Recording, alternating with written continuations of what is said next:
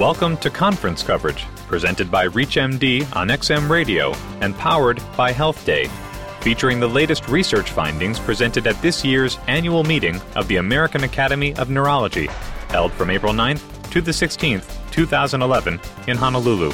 I'm Dr. Matt Birnholz. And I'm Sue Berg. This year's meeting attracted approximately 10,000 participants from around the world. The conference highlighted recent advances in diagnosis, management, and treatment of neurological disorders. Findings were presented on the prevalence of brain and nervous system disorders in Iraqi refugees. The information was compiled from a database of Iraqi refugees to Jordan, maintained by the United Nations High Commissioner for Refugees. Researchers at Johns Hopkins University who studied the database found that 17% of the 7,600 refugees receiving United Nations health and humanitarian assistance were diagnosed with a neurological disorder. The most common diagnoses were back pain, headache, and epilepsy.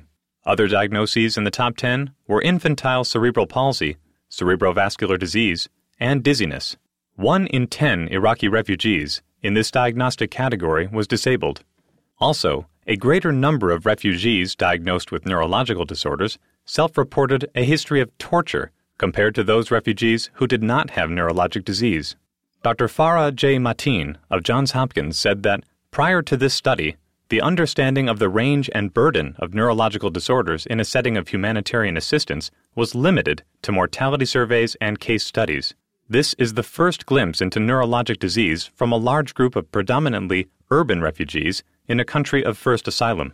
The study highlights a need for neurologic health services, health education, and long term disease management for refugees from war torn countries.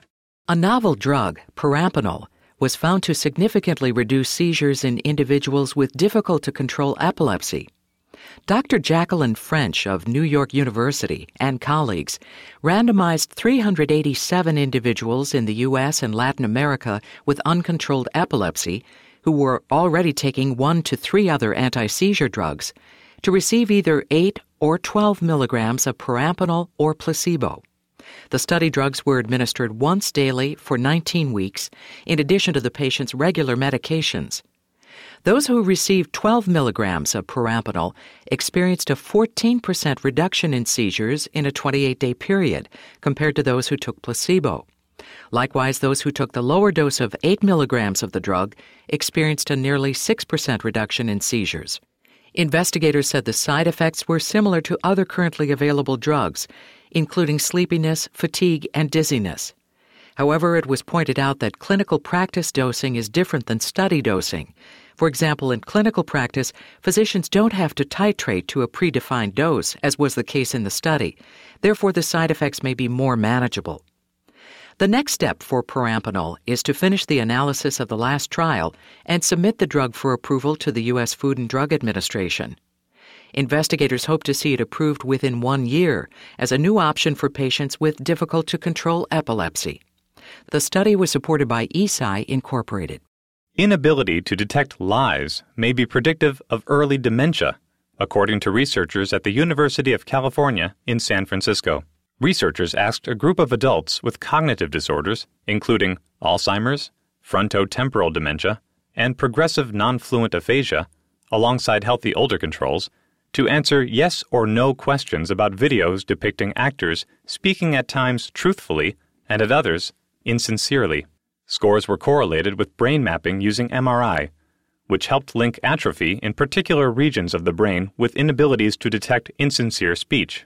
Investigators found that patients who had frontotemporal dementia were less able to discern among lies, sarcasm, and fact, while healthy older controls could easily distinguish between sincere and insincere speech.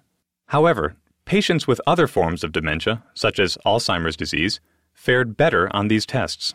Investigators said patients who exhibit strange behavior and also stop understanding things like sarcasm and lies should see a specialist who can make sure these behaviors are not early warning signs of a cognitive disease. An immunomodulator, laquinimod, reduces multiple sclerosis activity.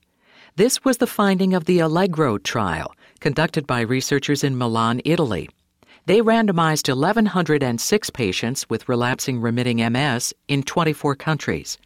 The patients received either a once daily 0.6 milligram oral dose of laquinimod or a matching placebo for two years. 80% of individuals who received laquinimod and 77% of those who took placebo completed the two year study. Researchers found that compared to patients who received placebo, individuals treated with laquinimod experienced a significantly lower annual relapse rate, a 23% reduction. Treatment with laquinimod was also associated with a 36% reduction in disability progression and a 33% reduction in the progression of brain atrophy. Adverse events were similar between the two groups. In a statement, investigators said these results confirm that laquinimod has a significant impact on progression of disability and disease activity while maintaining a high safety profile. This may be attributed to the novel mechanism of action of the drug which address both acute inflammatory activity and accumulation of irreversible tissue damage. The authors add this may point to a substantial future role for laquinimod in the treatment of MS. The study was supported by Teva Pharmaceuticals, which manufactures laquinimod. Low intensity treadmill walking appears to improve mobility among patients with Parkinson's disease.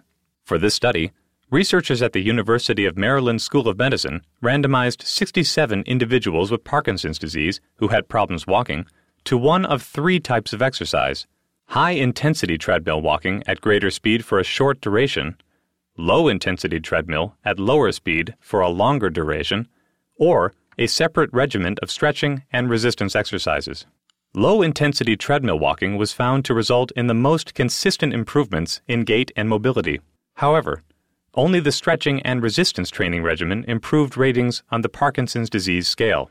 In other related news, an investigational drug, safinamide, seems to reduce dyskinesia in patients with mid to late stage Parkinson's disease. That was the finding of researchers at Newron Pharmaceuticals in Bresso, Italy. 669 patients with mid to late stage Parkinson's disease, who were already taking the dopaminergic treatment levodopa, were randomized to 50 or 100 milligrams of safinamide per day versus a placebo. In a post hoc analysis after two years, the investigators found that, compared with placebo, safinamide at 100 milligrams per day, in addition to levodopa, reduced dyskinesia by 24% among participants who had severe dyskinesia at the beginning of the study. There were no significant improvements for patients on the 50 milligram dose, and no significant differences in movement control scores in the overall population. Adverse events were similar among the three groups. Inaccuracies in clinical diagnoses of dementia are common, according to researchers at the Pacific Health Research Institute in Honolulu. Investigators studied whether diagnoses of dementia made during life corresponded with expected brain lesions at autopsy in 426 cases, including 211 individuals recognized as demented or definitely impaired during life. They found about one half of clinical diagnoses made during life were partly or completely non concordant with attribution based on neuropathological findings. Diagnoses of Alzheimer's disease were relatively accurate only when considered probable and pure. Clinical diagnoses of Lewy body dementia and vascular dementia were most often accurate. Investigators said the inaccuracies increased with advancing age and were mostly attributable to non recognition of mixed lesions and to nonspecificity of clinical manifestations. Researchers in Luxembourg, Germany, and their colleagues found that senior citizens who speak more than two languages appear to have a lower risk of developing cognitive impairment. They evaluated 230 men and women with an average age of 73 who could speak two to seven languages.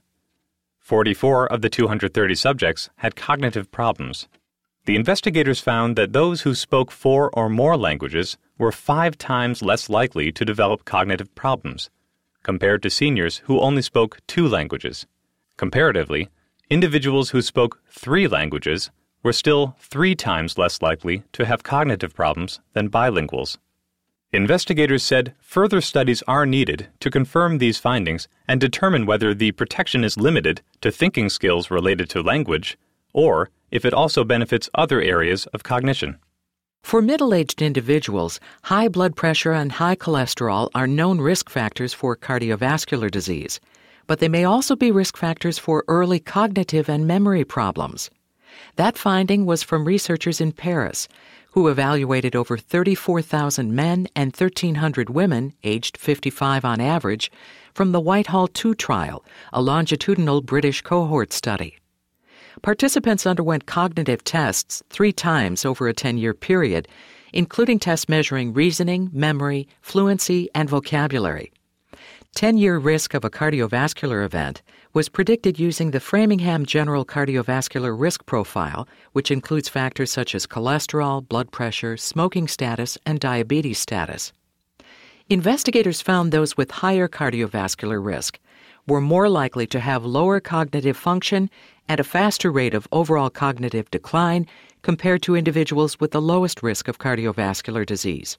Specifically, a 10% higher cardiovascular risk was associated with poorer cognitive test scores in all areas except fluency for women and reasoning for men. In addition, higher cardiovascular risk was associated with a 10 year faster rate of overall cognitive decline. Investigators said these findings contribute to mounting evidence that heart disease risk factors in middle age contribute to cognitive and memory problems, including cognitive decline over a 10 year period. Prior use of amphetamines appears to be associated with an increased risk of Parkinson's disease later in life. This is according to researchers at Kaiser Permanente Northern California. They evaluated more than 66,000 individuals who had participated in the multiphasic health checkup cohort exam between 1964 and 1973. About 1,150 of these individuals developed Parkinson's disease. Participants were asked whether they had used drugs for weight loss and whether they had specifically used the amphetamines Benzedrine or Dexedrine often. The investigators found those who reported taking weight loss medication did not have an increased risk of Parkinson's. However, the use of Benzedrine or Dexedrine did appear to put individuals at increased risk. Investigators said this prospective data should be confirmed and, if true, would need to be incorporated into amphetamine abuse programs as well as clinical judgments in the use of amphetamines.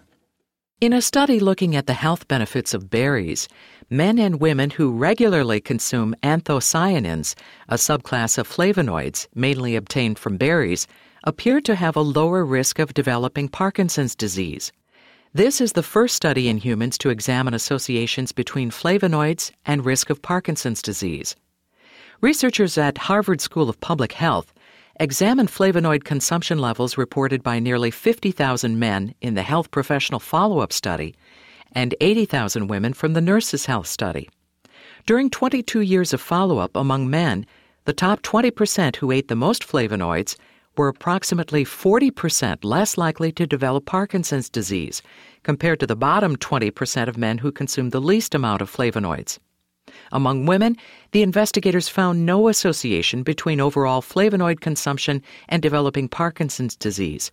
However, regular consumption of anthocyanins in particular was associated with a lower risk of Parkinson's disease among both men and women. Finally, warmer weather appears to be associated with worse cognitive functioning among individuals with multiple sclerosis, according to investigators at the Kessler Foundation in West Orange, New Jersey. Prior studies have linked warmer weather to increased disease activity and lesions in patients with MS. In this trial, cognitive functioning was evaluated in 40 individuals with MS and 40 matched healthy controls using both neuropsychological tests and high resolution MRI. The daily temperature was recorded each day testing was performed. Investigators found that patients with MS scored 70% better in cognitive testing on cooler days as compared to warmer days. No link was found between cognitive test scores and temperature for individuals without MS. Researchers said these findings have implications for clinical treatment, as fluctuations in cognitive status may predict otherwise dormant exacerbations. Further, awareness of heat related cognitive decline may be useful for patients, and future researchers should consider the cognitive impact of temperature when planning clinical trials. This conference coverage from this year's annual meeting of the American Academy of Neurology, held from April 9th to the 16th, 2011 in Honolulu, has been a presentation of ReachMD on XM satellite radio and by live stream at reachmd.com and powered by Health Day.